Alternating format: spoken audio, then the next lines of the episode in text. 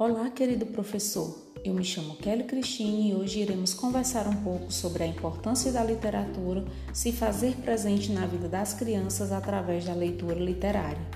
Como sabemos, a literatura tem uma importância fundamental na constituição dos sujeitos, na vivência de experiências imaginárias, no desenvolvimento da sensibilidade estética e na formação do leitor. O universo literário põe em cena a fantasia e a imaginação e tem um papel importante na ampliação de nossas experiências com o mundo e com os outros. Além disso, o encantamento com os livros, as personagens, as aventuras, bem como com a voz de quem lê, é uma porta para despertar o prazer das crianças pela leitura. Desse modo, que tal sugerir à família para escolher um momento da rotina propício para a realização de uma leitura de história?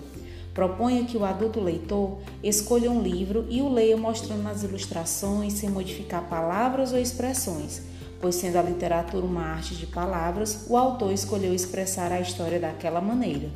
Além disso, sugira que esse momento vire rotina, alternando entre momentos de leitura, contação de histórias e de exploração dos livros pelas próprias crianças.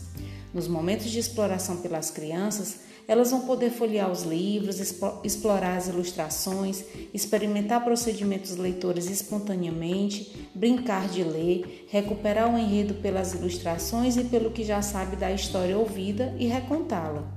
Ah, lembre-se de sugerir a realização de registros nos momentos vivenciados. Esse foi o nosso podcast de hoje. Espero que tenham gostado. Até logo!